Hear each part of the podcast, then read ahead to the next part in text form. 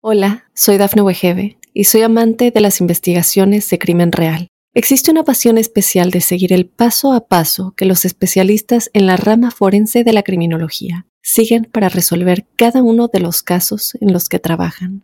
Si tú, como yo, eres una de las personas que encuentran fascinante escuchar este tipo de investigaciones, te invito a escuchar el podcast Trazos Criminales con la experta en perfilación criminal, Laura Quiñones Orquiza en tu plataforma de audio favorita.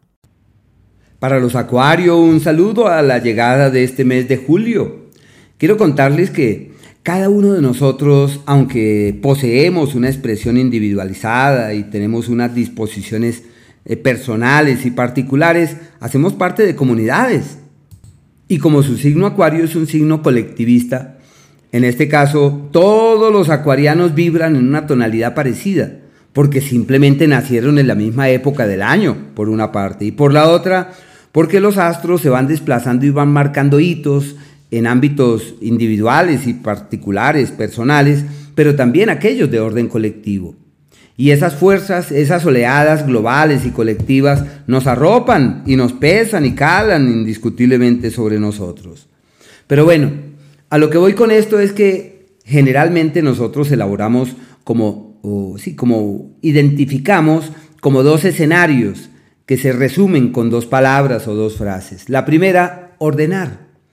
¿Y qué significa ordenar? Que es el, tiempo adecuado para eh, entender que todo tiene su sitio. Hay que corregir, hay que ordenar, hay que perfeccionar procesos y eso conlleva establecer las bases de un mañana pródigo. No es el periodo para avanzar con diligencia hacia la meta de la vida, sino donde hay que hacer una cantidad de ajustes y es lógico que el hacer, la segunda palabra es el hacer, su capacidad de hacer y de ordenar se evidencian en los hechos durante este periodo. Se necesita que ese hacer sea un hacer consciente y es imprescindible que ese orden que se erige, de que esas nuevas estrategias, esas nuevas estructuras que se definen, pues son la clave de unos éxitos venideros y de unos logros hacia el mañana pero por ahora esos logros apenas se logran avisorar. Y bueno, les quería también decir que estos cuatro puntos celestes, el Sol, Venus, Mercurio y Marte, se van desplazando por sectores muy puntuales del cielo. Y en este caso, pues para los Acuario el Sol, hasta el día 22 de este mes, julio, eh, avanza por un sector decisivo en lo laboral. Y podría uno decir que es el ciclo histórico de atender lo laboral el contrato que estaba pendiente es posible firmarlo, la alianza que nada que se definía, todo se da para que la alianza sea un hecho. Es el poder del acuerdo, el poder del lazo, el poder de la alianza, ideal para firmar eh, contratos, para definir la vinculación laboral. Todo eso evoluciona perfectamente. La salud de mucho cuidado, la pareja en una situación muy difícil de vida, hay que ayudarle, hay que estar ahí prestos para de participar y ayudar en las complejidades que por lo pronto se hacen manifiestas. Eh, desde el día 22 cambia la historia en el sentido que desde ese momento todo fluye perfectamente para las sociedades, para las alianzas, donde ya es más fluido todo, donde la pareja se mejora, donde hay un entorno favorable para llegar a acuerdos, tanto en ámbitos societarios como en el tema de pareja y en donde, claro, seguramente se nota que la pareja cambia, su vibra cambia, su energía y se siente mucho más fuerte y con el ánimo de asumir unos liderazgos. Y habrá que llevarle la idea, eso toca llevarle la idea y fluir armoniosamente ante algo que uno ya sabe que es así. El planeta Venus, que está cerquita de la Tierra y se puede ver con mucha nitidez, porque eso se puede ver terminando el día, eh, una vez que el Sol se oculta, Venus se puede apreciar con gran nitidez y habrá que estar allí pendientes. Lógico que Venus, estos son los últimos tiempos donde podemos verlo como un astro vespertino, porque él, ya luego de la conjunción que se hace presente en el mes de agosto, ya él empezará a ser un astro matutino. Pero bueno, todavía falta un tiempito, todavía falta un tiempito y son dos planteamientos un tanto distintos, porque antes de ese mes de agosto, de mediados del mes de agosto, Em, es un ciclo en el que ese astro está divinamente, muy bueno para el amor, para los acuerdos. Y a partir de allí ya ese astro entra en complejidades. Pero bueno, eh, ahí iremos caminando. El planeta Venus entonces está en un sector decisivo para firmar papeles, legalizar cosas, vender propiedades. Se le llama el tiempo de la firma de escrituras. Y en el área de la pareja se nota la magia de la pareja, la fuerza de la pareja y la iniciativa. Por eso lo que les digo, hay que colocarse de su lado, llevarle la idea y decir, ¿y a ti se te ocurrió eso? Hagámoslo. Eso es lo que sientes, hagámosle. Es una temporada donde hay que escuchar al otro.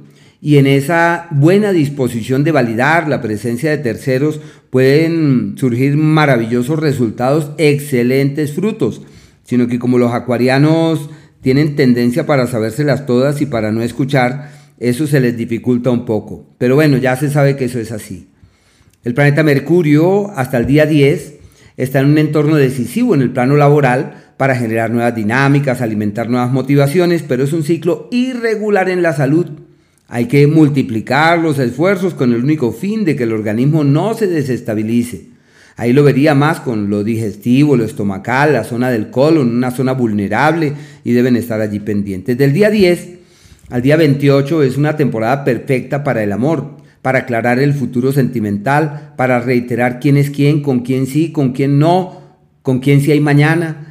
Y es posible que las alianzas y los acuerdos con terceros den platica, den resultados y donde pueden percibir el fluir de energías que terminan siendo amables y apacibles desde ese punto de vista. Todo es perfecto en ese ámbito.